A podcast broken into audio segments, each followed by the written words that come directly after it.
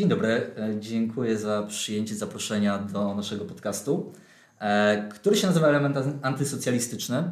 I od tego chciałem zacząć. Czy w tamtych czasach uważał się Pan za element antysocjalistyczny?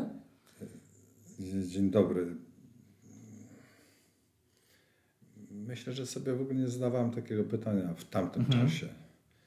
Natomiast z punktu widzenia oficjalnej propagandy czy władz perlowskich na pewno byłem elementem antysocjalistycznym. To chciałbym zacząć e, trochę od początku, czyli od tego, jak, e, jakie miał Pan motywację i e, coś się takiego wydarzyło, że zaczął się Pan angażować. Już nie mówię nawet o, o takim e, wstąpieniu w struktury RMP, czy ROPCIO, czy, czy, czy do Solidarności, e, natomiast o tym, że w ogóle chciał Pan coś robić w kierunku zmiany. No to wróćmy do socjalizmu. Mhm.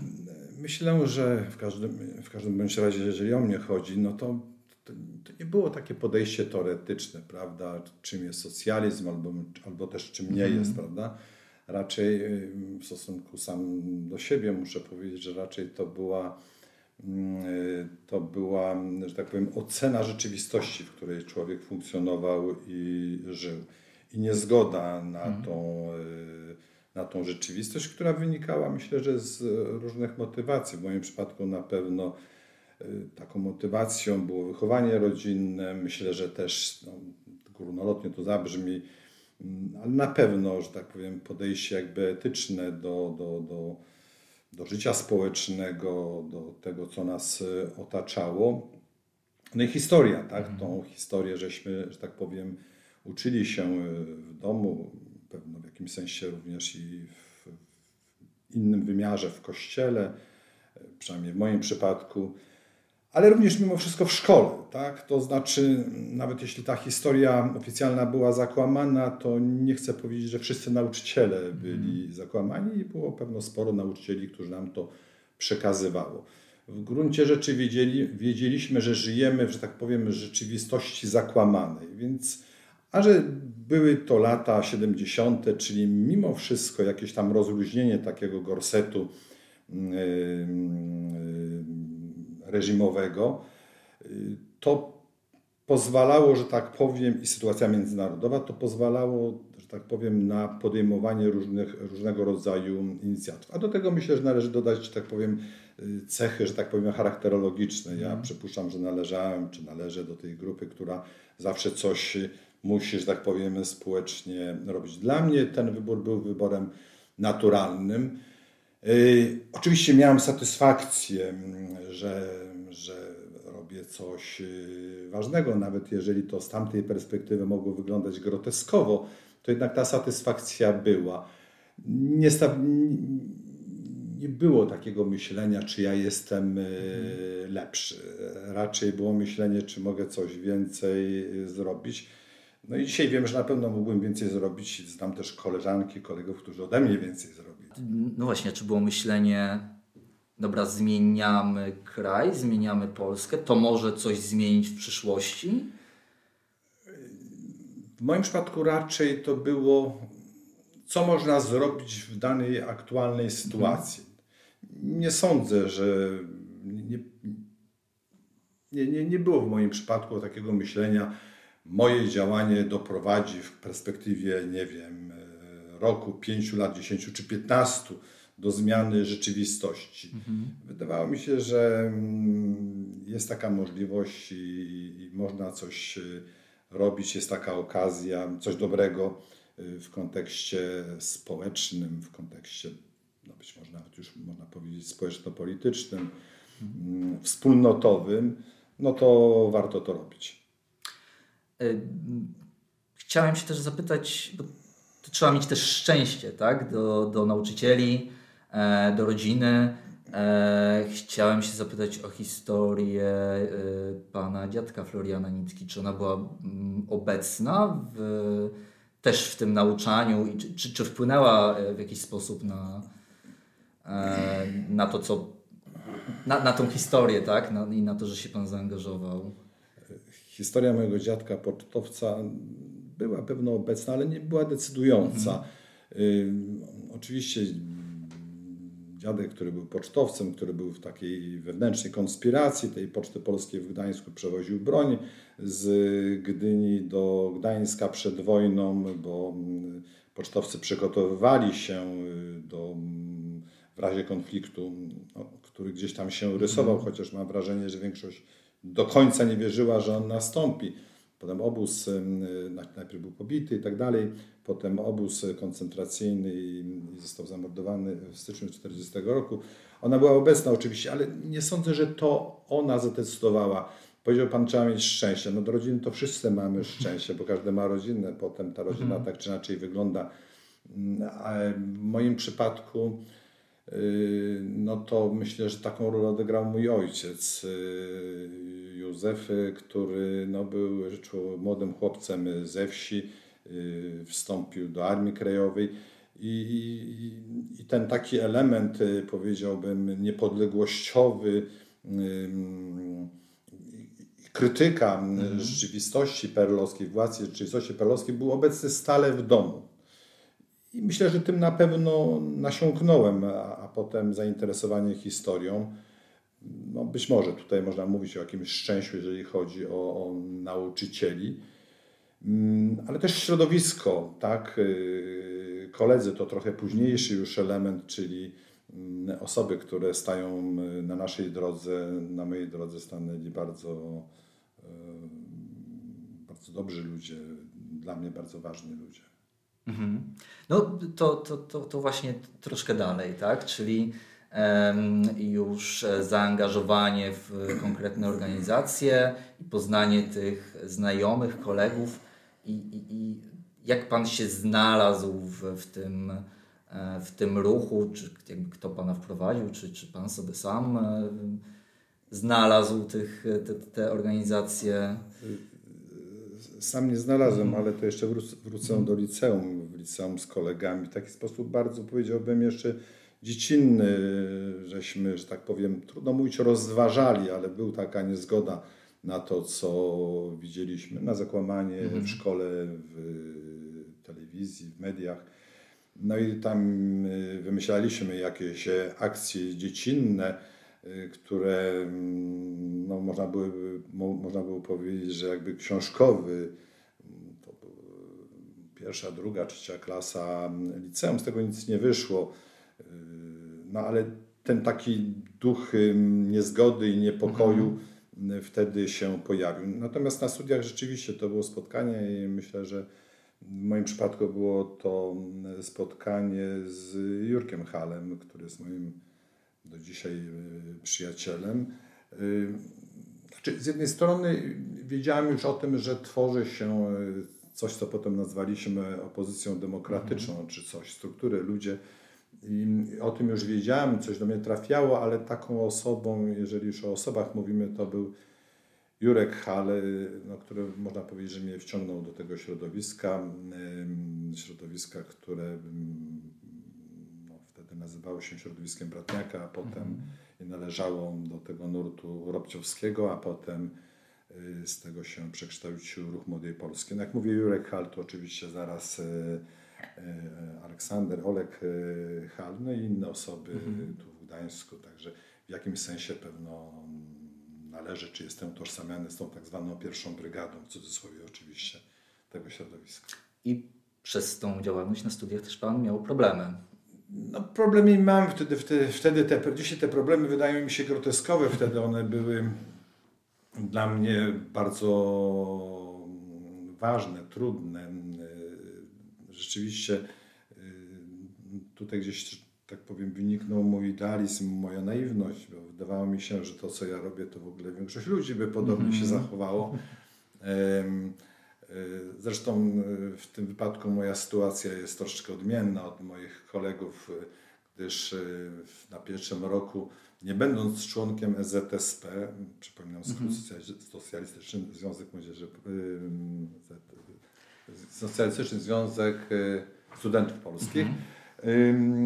No, ta, ta działalność, ta aktywność społeczna mnie gdzieś tam doprowadziła i z moimi kolegami, koleżankami, no, w, mhm. w małym środowisku, była też Jola Konty, wtedy Jola Konty, dzisiaj Jolanta Kwaśniewska.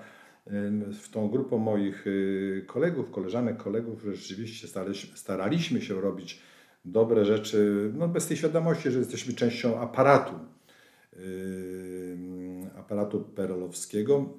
To wtedy właśnie spotkałem, czy zaprzyjaźniłem się z Jurkiem Halem i można powiedzieć, że podjąłem tę decyzję opuszczającą EZSP i wchodzącą w środowisko Bratniaka. I myślę, że w związku z tym byłem taką osobą gdzieś tam y, przez y, służby, y, służby bezpieczeństwa, która się jakby nie było interesowała mhm. tymi aktywniejszymi studentami. Gdzieś tam byłem zidentyfiko zidentyfikowany. No i faktycznie po iluś tam tych moich akcjach, inicjatywach wyrzucono mnie z tej, z tej rzeszy uczelni. Mówimy o okresie oczywiście mhm. uczelnianym. No i właśnie słyszałem historię o tym, że w powrocie pomogli Państwo kwaśniewscy. Wtedy jeszcze nie, nie razem, ale z zupełnie e, innej strony e, osoby. To, to, to prawda. To też pokazuje na to, że ta rzeczywistość nie jest e, manichejska, biało-czarna. Tak? tak mhm. jak dzisiaj często się przedstawia, albo jak też dzisiaj staramy się wszystko w takich dwóch barwach namalować świat w moim przekonaniu i przykład e, tego, o czym mówię, przeczy temu.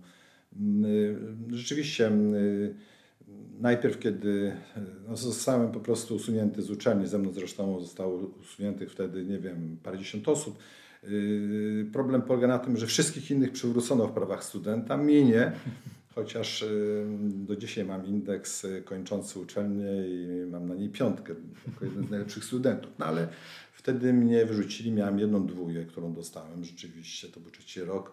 Z procedury cywilnej miałem tylko jedno podejście do tegoż egzaminu.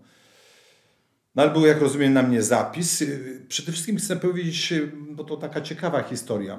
Pierwszymi osobami, które mnie o tym ostrzegały mnie przed tym, żebym uważał żebym się przygotował, no bo byłem takim studentem jak wszyscy inni, nie zawsze przygotowanym y, do zajęć, a nie wiedziałem o tym zapisie, że tutaj SBC postanowiła mnie ukarać. Y, otóż pierwszymi osobami, które mnie o tym ostrzegały, był y, asystent, mój asystent w sprawa pracy Lech Kaczyński, późniejszy prezydent Rzeczypospolitej i był pierwszą osobą, który, który podszedł do mnie sam i no, ostrzegał mnie, żebym się y, uczył, żebym uważał, że każde potknięcie na uczelni będzie, może być bardzo, że tak powiem, boleśnie wykorzystane, co też nastąpiło. A drugą osobą był notabene no, niezwykle oportunistyczny y,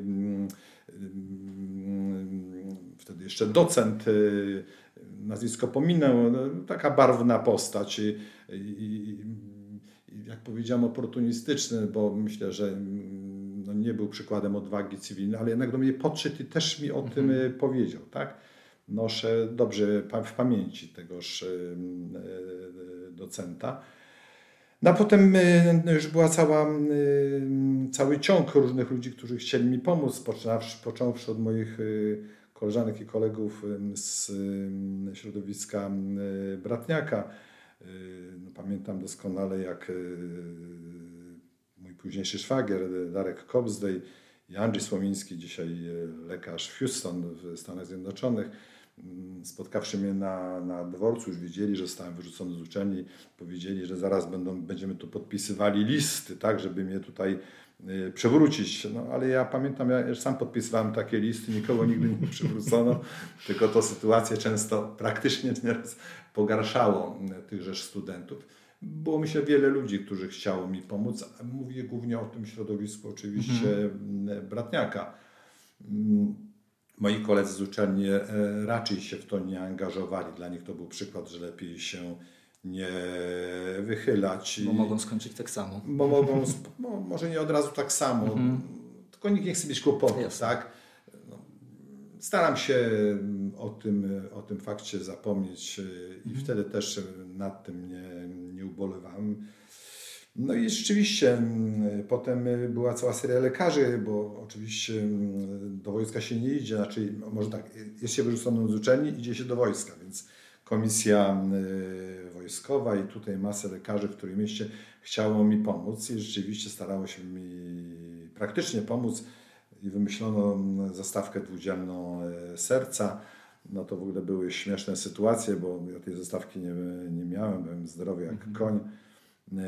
Natomiast y, pamiętam jeden z lekarzy y, powiedział mi, że no, objawami są przetopchnięte łydki i no, takie różne rzeczy, więc żebym dużo cukru. Ja wtedy pracowałem na, na, y, na pogotowiu ratunkowym jako sanitariusz. No i pamiętam, że to była nocna zmiana, kupiłem sobie pół kilograma glukozy, to jest niezwykle słodka i jakieś soki wysokoowocowe. Myślałem, że po prostu będę wymiotowywał, no ale spożyłem ten cały cukier, poszedłem na komisję mm, wojskową. Ta komisja przypominała komisję wojskową, czy w ogóle te stosunki wojsku, które były no, e, u Szwejka, w związku z tym e, to raczej opowieść dla chłopców, dla, dla mężczyzn -hmm. niż dla pań, dla dziewcząt.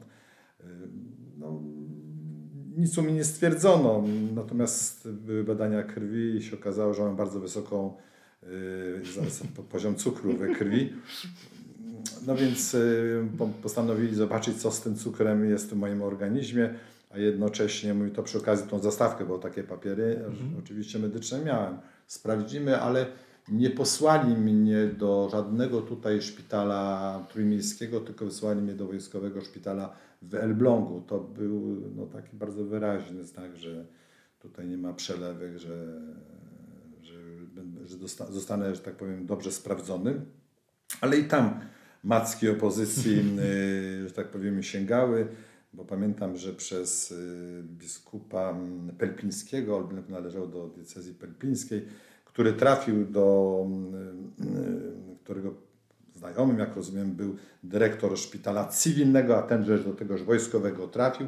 No i pamiętam taką bardzo dla mnie niemiłą rozmowę z, no bo rzeczywiście byłem dwa tygodnie w tym szpitalu, był tam ordun wojskowy, czyli tam o szóstej pobudka, w tych piżamach staliśmy, ja miałem -hmm. wtedy ledwo co tam, dwadzieścia parę lat. Y, mm, no i, i, i ten rzecz dyrektor, y, ordynator tego szpitala mm, wojskowego wezwał mnie i przeprowadził ze mną taką rozmowę, która była, że tak powiem, majstersztykiem właśnie oportunizmu.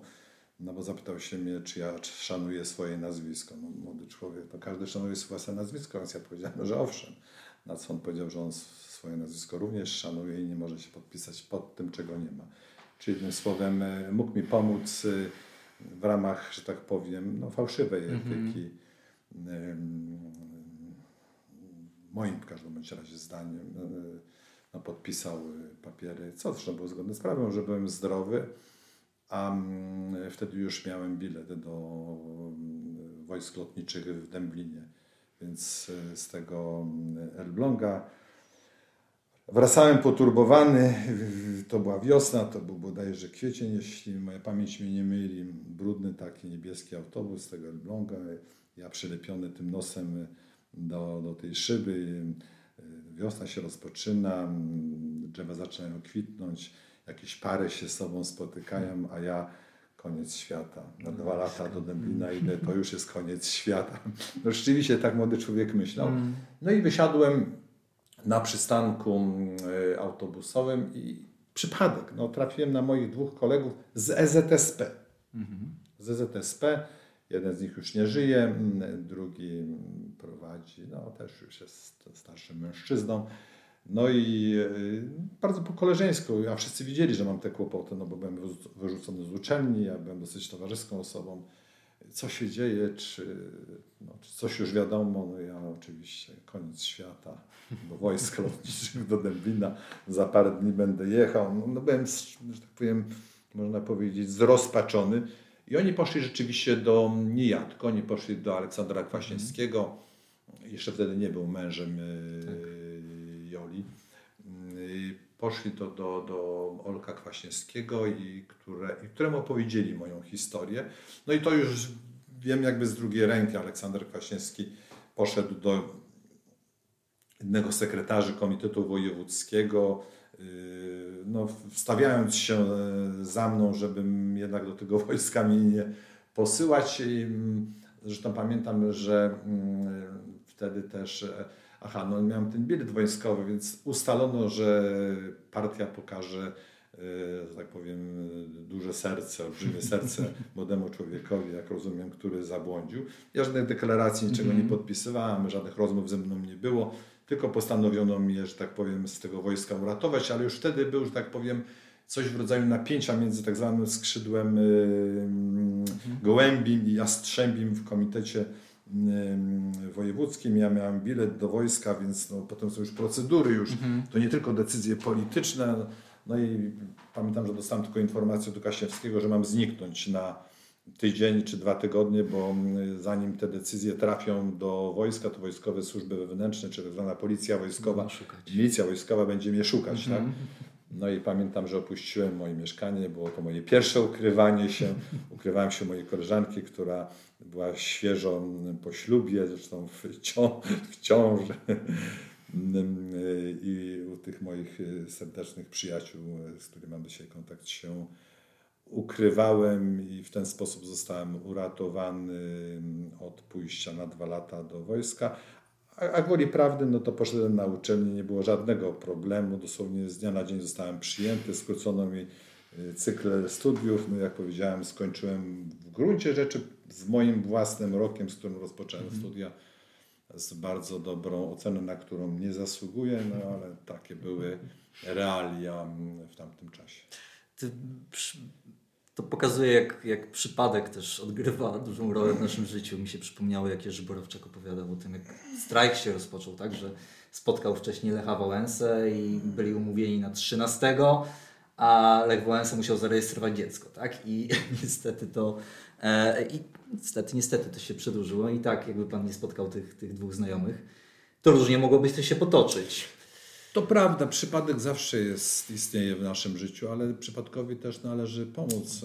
Mhm. Ja jednak tutaj chcę też podkreślić to, że jednak yy, no, ci moi koledzy, obojętnie mhm. z której oni byli strony, strony tak, że zachowali się, yy, zachowali się bardzo po koleżeńsku i to pokazuje, że no niemal w każdej sytuacji można się przyzwoicie zachować. Niezależnie po której stronie się jest. Tak. Ja myślę, że wtedy to mm, nie była to kwestia, kto jest po jakiej stronie, były to normalne relacje. Mhm, koleżeńskie. Tak. No właśnie, bo y, jeśli dobrze pamiętam, kończył Pan studia w 80 roku, tak?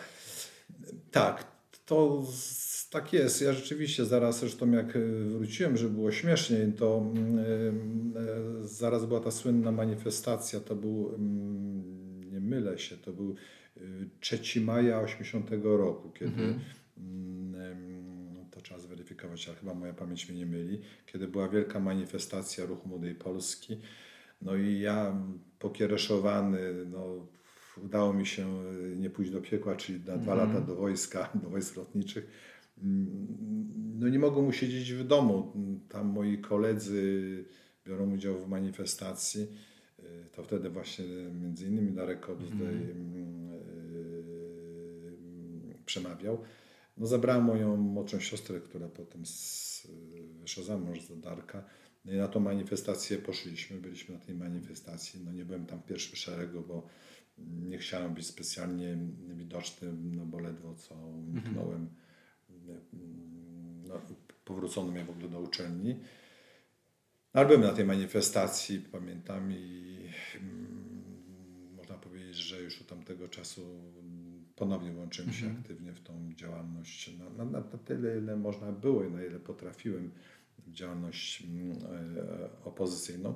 Notabene z tym e, gdzieś tam zostałem zauważony na tym e, przez, jak rozumiem, współpracowników SB, bo parę tygodni później na korytarzu z uczelnianym spotkałem właśnie Aleksandra Kwaśniewskiego, który no, z taką pretensją, ale też trochę taką powiedziałbym z takim cieniem e, żartu, e, ironii, żartu do mnie mówił, mówi, słuchaj, no tutaj prawda, wstawiłem się za, za, za tobą, a ty dalej spotykasz się z Michikiem Amsterdamskim. Nigdy się z profesorem amsterdamskim nie spotkałem. Spotkałem go dopiero w, Pary, w Paryżu, jak byłem u Krzysztofa Pomiana. Natomiast, e, no i bierzesz udział w manifestacjach, mm -hmm. czyli ta informacja, znaczy, rzeczywiście byliśmy inwigilowani o, tak, mhm. z tej perspektywy dzisiejszej, jak się na to mm, patrzę. Wróciłem tak. na uczelnię i skończyłem ją tak. I chwilę potem był sierpień e, 80 roku, strajki, e, a po strajkach e, był Pan w Solidarności. E, jeśli dobrze pamiętam, w Komisji do Spraw Współpracy z Rządem. E, e, jak to się wydarzyło, że, że, że Pan tam trafił?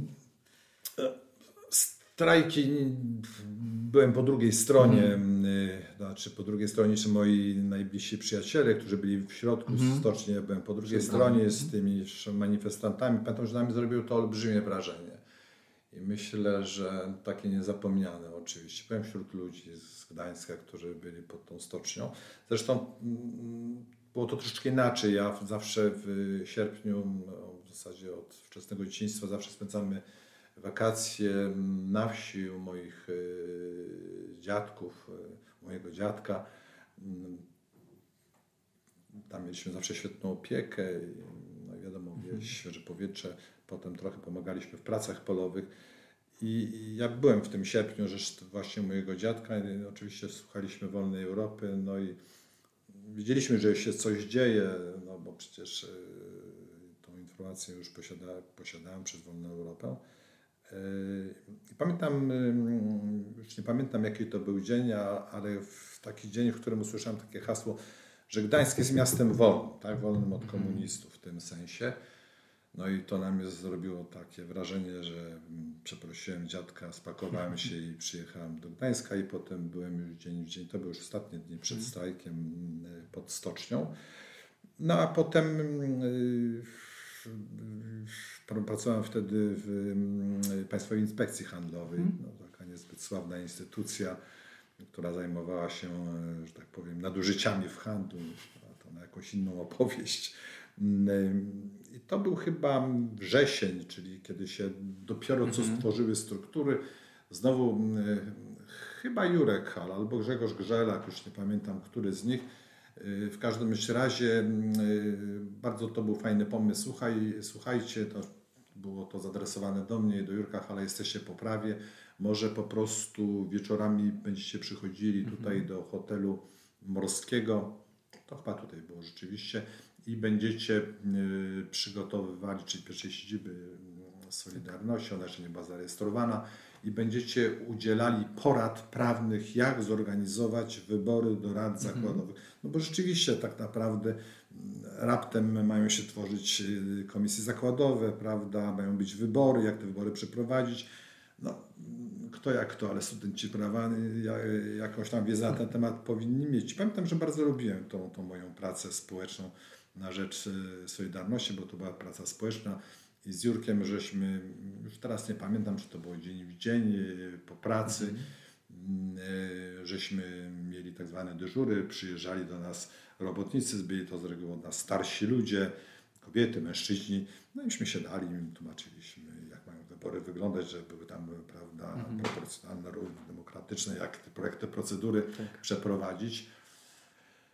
I to trwało, bo te, ten, ta kampania, tworzenie tych komisji zakładowych, to wszystko było przecież rozłożone w czasie. I wtedy otrzymałem propozycję, że tworzyła się właśnie struktura, pierwsza struktura Komisji Krajowej, czyli tej mhm. takiej najwyższej instancji Solidarności, NZ, NZZ Solidarności. No i ta pierwsza struktura wyglądała, już nie pamiętam, nas tam było sześcioro, siedmioro osób. Grzegorz, Grzegorz Grzelak był kierownikiem y, sekretariatu, bo to tak się nazywało, mm -hmm. sekretariatu Komisji Krajowej, czy wtedy, nie wiem, czy to się nie nazywało wtedy porozumiewawcza Komisja Krajowa. Y, Komisja Krajowa, proszę to zobaczyć. Mm -hmm. Sekretariat, no i w tym sekretariacie były trzy działy. Dział y, kontaktów ze związkami, czy bo że tak poza strukturą krajową tworzyła się mhm. też struktura branżowa. Wtedy był szefem tejże struktury, która liczyła dwie, trzy osoby już nie żyjące dzisiaj Irek Gust. Potem była struktura związana z chyba organizacjami związkowymi, jeżeli dobrze pamiętam, Andrzej Armakowski, który jest w Stanach Zjednoczonych.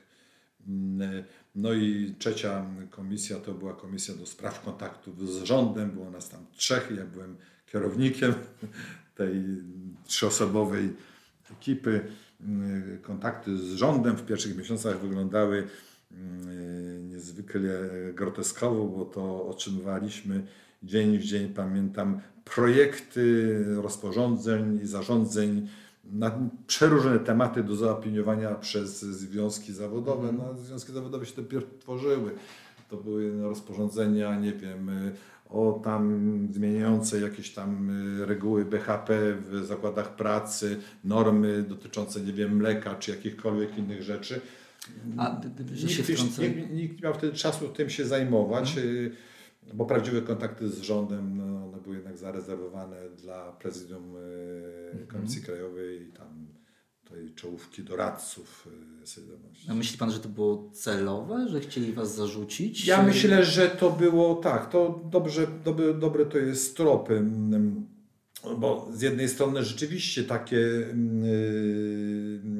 takie tego rodzaju yy, działania należą do konsultacje, mhm. prawda, aktów prawnych, no ale związku jeszcze nie było, no, był w powijakach, dopiero co się tworzył, tak. Ja pamiętam, że miałem z tego tytułu no, dużo takie mm, wewnętrzne mm,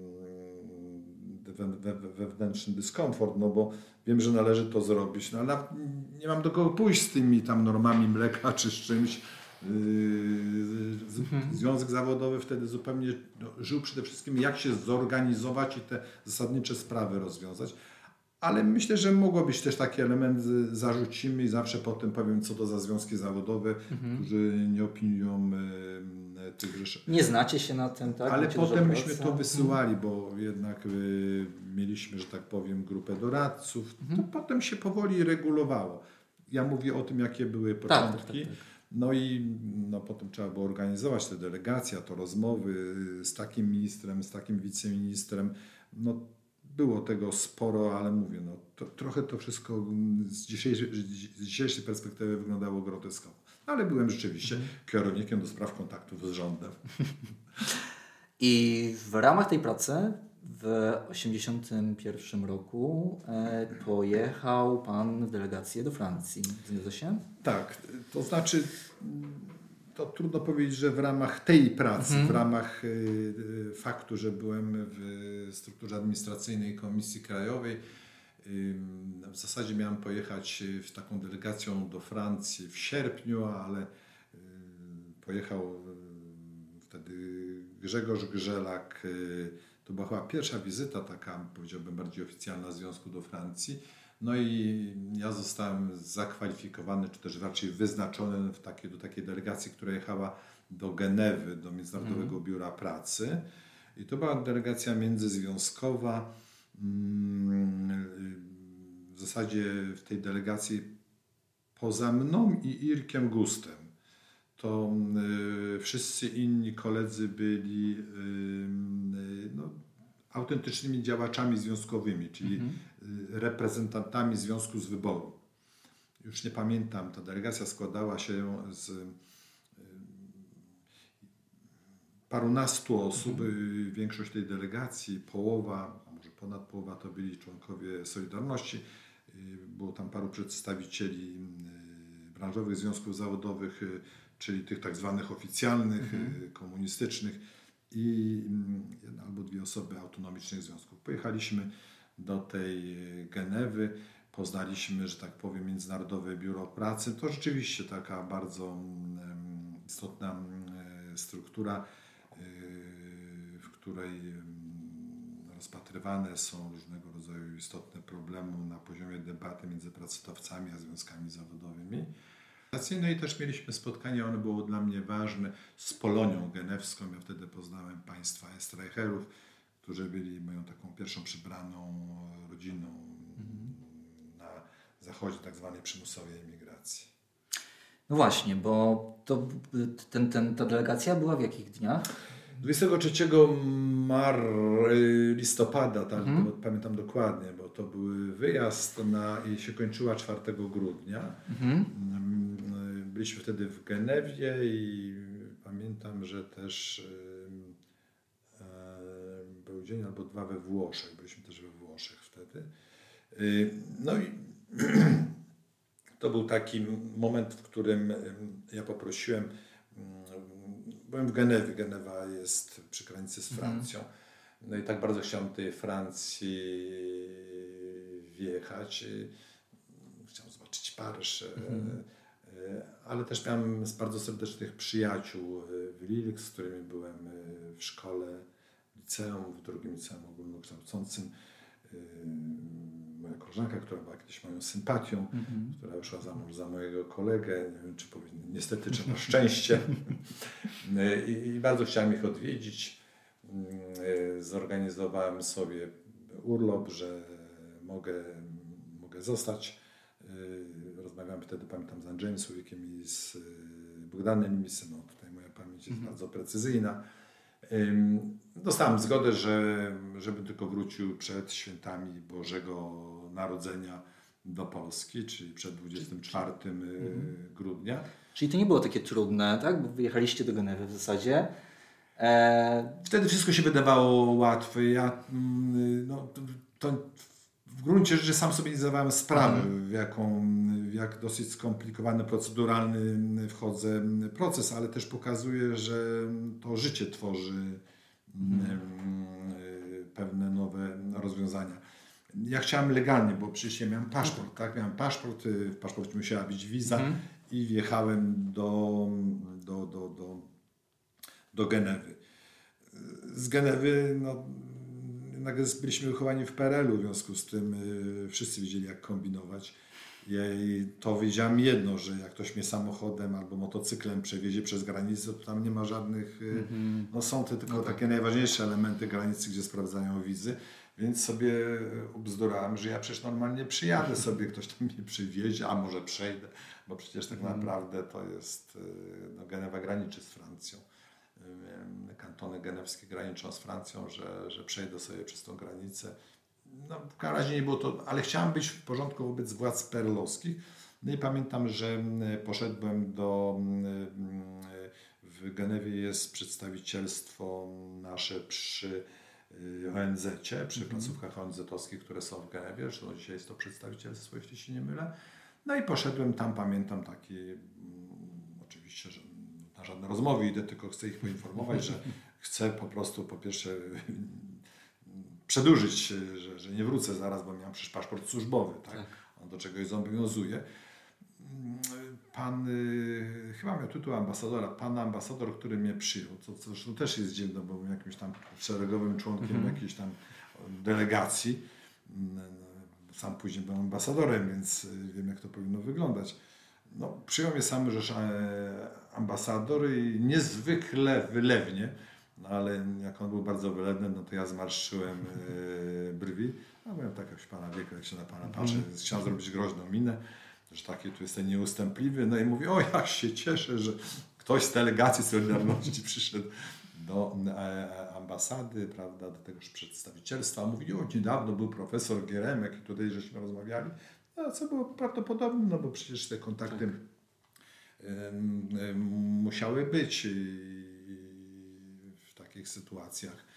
No, był niezwykle miły i pamiętam, że od razu mi zaoferował, o czym w ogóle miałem wtedy świadomości, potem kiedy zostałem sam dyplomatą, to potem się również z tym faktem spotkałem. Otóż y, polskie placówki, to co było chyba naj, najatrakcyjniejsze dla delegacji, które przyjeżdżały, miały sklepiki tak zwane. Mhm. I w tych sklepikach były, że tak powiem, luksusowe, przynajmniej dla nas z PRL-u, luksusowe towary, perfumy, czekoladki, alkohole, które były, miały tańsze ceny, bo były bez VAT-u, tak? były że tak powiem, dla dyplomatów, więc można było tanio mhm. je kupić. One generalnie były wyłącznie powinny być dla dyplomatów, no ale te normy się poszerza tak daleko, jak to można. No ale ja pamiętam, nie powiedziałem to moim kolegom z Solidarności, bo ja powiedziałem, że w żadnym wypadku tu nie, żadna delegacja nie przyjdzie do żadnych sklepików, nie będziemy chodzili. Może dobrze, że nie powiedziałem to moim kolegom, bo mogli mnie poszarpać, dlatego że mieliśmy wszyscy mało pieniędzy. Pamiętam, że mieliśmy jakieś tam diety, dostaliśmy i w wolnych chwilach y, chodziliśmy grupkami do tych wielkich galerii handlowych no, które rzeczywiście przy, Robiło w tej wrażenie. delegacji, delegacji, powiem, że tak powiem, no wtedy jeszcze parytetów nie było, byli sami faceci, mężczyźni, no i e, z tymi frankami szwajcarskimi, to twarda waluta, wszyscy po, po, po zajęciach, czy już pod wieczór biegaliśmy, czy tam oni biegali do tych galerii, żeby kupić jakieś dobra materialne. No tam będę pamiętam, niezwykle szczury to wspominał, bo tam ktoś chciał swojej mamie kupić kożuch, a ktoś swojej narzeczonej, a ktoś tam y, siostrze. Naprawdę ci, no żeby coś przywieźć z tego zachodu. Ja wiedziałem już, że pojadę do Francji, więc y, czekałem na nich, bo te galerie handlowe, proszę mi wierzyć, przyprawiały o zawrót głowy i ja w ogóle nie lubię zakupów, więc mm, nie wchodziłem do tych galerii. No ale wiem, że koledzy narobili bardzo dużo różnych zakupów i te, te, te, to były pewne ostatnie takie podarunki przed stanem wojennym, które te rodziny otrzymały. Ja natomiast zostałem przewieziony przez y, znajomych państwa Estreicherów samochodem. y, Rzeczywiście delegacja czwartego wyjechała, ja czwartego wsiadłem w samochód, ktoś mnie przewiózł jakąś tam boczną, boczną drogą do stacji Belegari. Wtedy pierwszy raz wsiadłem w pociąg TGV, który mnie zawiózł do Paryża. To znowu jest cała historia, Tak. no bo ten TGV, jak te, te drzwi, żeby się otworzyły, trzeba nacisnąć. Tak. Człowiek nie wie, jak to, to ma zrobić, więc tak naprawdę to na zasadzie, tak powiem, była to nauka na zasadzie małpy. Człowiek się przyglądał, jak ludzie się zachowują na peronie, żeby podobnie się cywiliza- cywilizowanie zachowywać. A znał pan język? Nie. Angielski znałem y, w taki sposób, jak to się angielski w Polsce znało. To nie jest najbardziej, że tak powiem, y, poręczny język we Francji, a na pewno w tamtym czasie nie był to poręczny język, więc no do bilety jakoś tam kupiłem, y, wsiadłem do tego DŻW. To naprawdę to jest stres, bo mm, myśmy wtedy w Polsce to było tak, że trzeba było przez, często przez okna wsiadać, żeby znaleźć jakieś miejsce, a tutaj, prawda, piękny, czysty pociąg, y, miejsca numerowane. No, no, naprawdę przywoziliśmy ze sobą masę takich kompleksów, y, bo to był kompleks, bo chciałem się tak zachowywać jak wszyscy inni. Nie chciałem być gdzieś tam zauważony.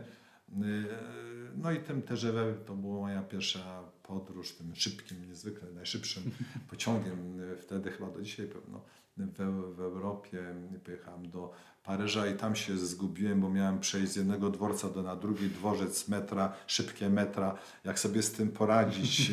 Nie znałem francuskiego. No, Trwało to bardzo długo. Dzisiaj pewno na to bym po, poświęcił, ja wiem, jakieś z Gare de Lyon, czyli z dworca lyońskiego do dworca północnego. Mój pociąg trafiał na dworzec lyoński, z dworca północnego bo miałem pojechać do Lille. E, Z dworca północnego to pamiętam, chyba mi to zabrało dwie godziny, no ale zdążyłem na pociąg i przyjechałem do Lille, gdzie moi znajomi e, czekali już na mnie na dworcu. No i te, ten okres od, tam od 4-5 grudnia do stanu wojennego yy, yy, spędziłem w Lille u moich yy, znajomych, moich kolegów, przyjaciół. Pierwotnie plan, planował wyjechać z Francji 12? Nie, nie pamiętam już y, daty, a na pewno chciałem wrócić przed, y, nie, nie, tak szybko nie, ale na pewno przed Bożym Narodzeniem. Na pewno mam bilet jeszcze gdzieś, bo to z takie pamiątki gdzieś tam w swoich szpargałach y, trzymam. Y, Chciałem wrócić, chciałem potrójnie wrócić. Po pierwsze wtedy przestałem być, że tak powiem, y, szefem tego działu y, do spraw kontaktów z rządem. Zostałem, mm, dostałem chyba jakąś podwyżkę małą, jednocześnie mianowano mnie asystentem rzecznika prasowego Komisji Krajowej. A w zasadzie ten asystent był takim zastępcą rzecznika y, prasowego Komisji Krajowej. Wtedy no, z bardzo sympatycznego, ale też potem niesławnego Marka Brune, bo on tam wystąpił z taką delegacją, y, nie z delegacją, tylko z wystąp- m, na początku stanu wojennego, został gdzieś tam złamany, jak rozumiem, i, i nie wiem, czy poszedł na współpracę. W każdym razie to jego zachowanie było y, krytykowane przez y, związkowców. No ja miałem być jego jakby zastępcą, co dla... mm, To był pierwszy powód, y, bo awansowałem i wtedy widziałem, że będę brał udział no, w tych najważniejszych zgromadzeniach. To człowiek, ja byłem, że tak powiem, w sercu wydarzeń, tak? Co się, gdziekolwiek się cokolwiek działo, to mogłem mm, pojechać. Po drugie, dostałem się na mm, studium doktoranckie i bardzo, i wtedy już mi obiecano pierwszą grupę y, studentów. Y, w, to była katedra, wtedy to się nazywał Zakład Teorii Państwa i Prawa.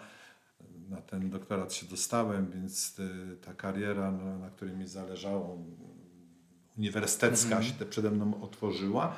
No i też była trzecia rzecz, zupełnie bez znaczenia, y, jak to w tym wieku miałem sympatię, koleżankę y, moją, y, to się rozpoczął taki właśnie element bardzo taki romantyczny. Mhm. No więc to był taki potrójny powód, dla którego chciałem naprawdę wrócić. Ale stan wojenny to wszystko zmienił. No tak, czyli już jak został wprowadzony stan wojenny, e, nie był Pan w stanie wrócić, czy postanowił Pan, że to nie jest... To nie tak. To stan jest, to trzeba zobaczyć, bo to, to, nie, są, to nie są tak naprawdę najczęściej decyzje, czy w dużej części decyzje racjonalne. 13 grudnia mój kolega w Lille mnie budzi nad samym ranem, mówi słuchaj wstawaj, coś się w Polsce dzieje przerażenie, bo to jak się coś dzieje, to zaraz wojna, prawda, bo stan wojenny. No, no i pierwsza manifestacja w Lille, już po południu skrzykują się Francuzi mm, i Polacy tam mieszkający, no przede wszystkim Francuzi. Nie pamiętam w jakim miejscu ja w tej, na tej manifestacji biorę udział, no ale jestem zupełnie anonimowy z tymi moimi dwoma, y, z koleżanką i z kolegą. Y, no ale ktoś się dowiaduje, że tutaj jest człowiek Solidarności, czyli, czyli ja, więc zaraz Buch mnie tam e, za kołnierz i od razu prasa. No pamiętam, że byłem na tyle jeszcze trzeźwy, że nie, bo ciągle chciałem wracać, żeby nie pokazywać swojej twarzy, więc są pierwsze fotografie w prasie, to był Władinor i Nord Eclair, takie dwa główne dzienniki z tej północnej Francji gdzie udzielam wywiadu mm, y, i mm, te zdjęcia pokazują mnie z tyłu. To jestem do rozpoznania oczywiście, no ale jakieś tam elementy konspiracyjne w tej mojej głowie tam siedziały. No i tak są to pierwsze dwa dni. I drugiego dnia bodajże, to był 13-14 chyba, w telewizji jest informacja, że tworzy się komitet koordynacyjny, komitet Solidarności, mhm. związany z y, członków Solidarności, którzy są na Zachodzie. Moi koledzy, działacze związkowi, czy też działacze, mm, mm, no, często to były różne komitety lewackie, tak? Mhm. Y, mm, tego jeszcze ja nie potrafiłem w tamtym czasie odróżnić hu i schu mówią, że jest e, coś takiego, więc ja się żegnam z moimi znajomymi, nikogo w tym Paryżu nie znałem. E, co prawda miałem misję, bo jeszcze jak wyjeżdżałem, to Mirek Rybicki przekazał mi komplet wydawnictw Ruch Młodej Polski dla kultury paryskiej Jerzego Giedroycia, więc przy okazji mhm. i tą misję spełnię. Więc yy, biorę ten, tą, tą swoją walizkę, te swoje torby i ci koledzy to też pokazuje ich oddanie, bo Paryż a Lille to jest tam około 200, 200 parudziesięciu kilometrów, wsiadają w ten samochód i mnie wiozą, tak, mhm. wiozą mnie i, i pamiętam do dzisiaj też wjazd do Paryża, jechałem od strony południowej, mm, od południowej, od zachodniej strony, od, y, jeżeli ktoś zna Paryż, to jest yy, od Port Maillot i wjeżdżam, czyli wjeżdżam taką bardzo znaną Avenue Grande Armée, która dojeżdża do Łuku Triumfalnego. Mhm. I to, to, to, też mam ten obraz, no bo jestem przerażony tak naprawdę, przerażony, bo nie wiem, co się w tej Polsce dzieje. Moja rodzina, moi, moi przyjaciele są mhm. w Polsce. Ja jestem w tej Francji, tu prawie nikogo nie znam. Parę tych franków szwajcarskich mam w kieszeni. I ten łuk triumfalny, pamiętam, że było słońce, on taki wielki i on taki naprawdę triumfalny, tak? I, i jest ten element tego olbrzymiego mm, wrażenia, jakie na mnie ten łuk sprawia, a zarazem taki, że ja w gruncie rzeczy mam prawa się cieszyć. Tak? Nie mam prawa się cieszyć, bo jadę gdzieś indziej, zupełnie jest inny cel. No i wiozą mnie, pamiętam, ten e, komitet się tworzył, jeśli moja pamięć nie myli, na takim lokalu związkowym e, Rue Dunkerque. No i tam przychodzimy, akurat dosłownie wchodzę na Sewerena Blumsteina, kogo jak kogo, ale Sewerena Blumsteina no, pamiętam ze zjazdu. mm, tu kormy, ruch Młodej Polski, więc zawsze spór jakiś tam ideowy, ale to wiedziałem, kim jest Sewek. No i Sewek do mnie mówi, słuchaj, podpisujemy, tworzymy Komitet y, Solidarności. I tu chodziło o to, żeby te osoby, które podpisują, no były mniej więcej znane, żebyśmy się między nimi zdali. I to były trzy osoby, które je podpisały. To był Seweryn Blumstein, ja, Sławomir Czarlecki i taki działacz związkowy Zbigniew Kowalewski z Łodzi. Żeśmy podpisali powołanie tego komitetu. To był chyba 15 dokładnie y, wieczorem 15 y, grudnia. No i jestem w komitecie, jestem, można powiedzieć, we władzach komitetu. W tym komitecie było na początku chyba blisko setki osób, kogo tam nie było. Andrzej Severen, mówię tylko o znanych nazwiskach, tak. oczywiście było dużo ludzi, ale te, które do dzisiaj są rozpoznawalne. Jacek Kaczmarski, już świętej pamięci, Agnieszka Holland, y, y, Jerzy Baczyński, y, obecny szef polityki, który mm też nie wiem, czy, czy był w komitecie, ale no, komitet to myśmy, mm -hmm. najpierw byliśmy tą trójką i, i tak. potem się dopiero tworzyła struktura. No i komitet jest powołany, ja mam tę swoją walizeczkę czy torbę, to raczej była chyba torba podróżna i co dalej? Gdzie tutaj mm, się udać? Jedna z moich koleżanek, zresztą e, Magda Krzyżanowska, to -hmm. znana osoba tutaj w Gdańsku, córka świętej pamięci Olgi, Krzyżanowskiej. Jak wyjeżdżałem, to jej ojciec, już też nie żyjący, mm, no nie wiem, no to nie on mi pożyczył, tylko Magda zabrała tacie mm, mapę, wiedziała, że jadę do Francji, zabrała mapę Francji, więc do dzisiaj mam mapę pana Jerzego Krzyżanowskiego mm, do Francji i dała mi dwa adresy. Dwa adresy, że jak przyjadę do tego Paryża, to jak pójdę do nich, to na pewno jakiś nocleg mm -hmm. dostanę. Nie wiem skąd to przekonanie, że można tak adres dawać, pukać do kogoś i mówić, ja tutaj przychodzę, prawda, chciałem zanocować.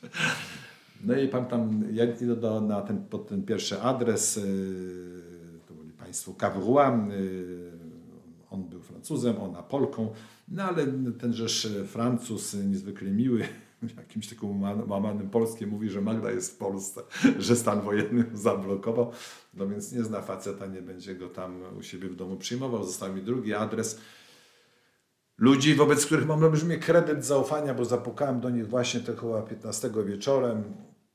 No i powiedziałem, że mam adres do tego, że nie mam gdzie nocować i oni mnie przygarnęli. To było małżeństwo, państwo juchnowscy i mieli synka i potem y, kotka i jakiegoś takiego małego doga, który razem ze mną, znaczy on rósł szybciej, razem ze mną rósł.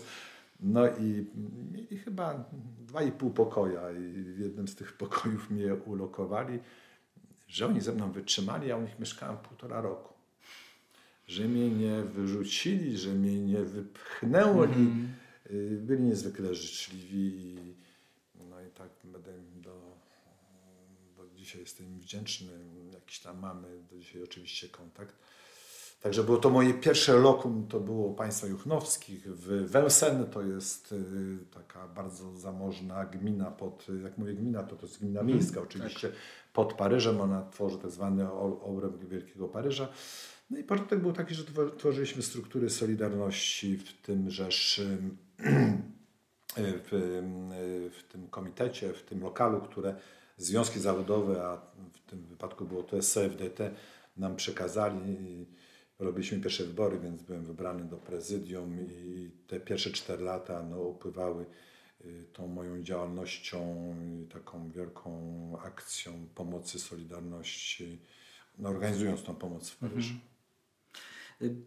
Bardzo dziękuję. Prawdopodobnie dalsze lata życia mogłyby być e, e przyczynkiem do, do, do kilku następnych rozmów. E, natomiast na, na dzisiaj za, za te opowieści do e, 81 roku bardzo dziękuję. Proszę bardzo, dziękuję bardzo.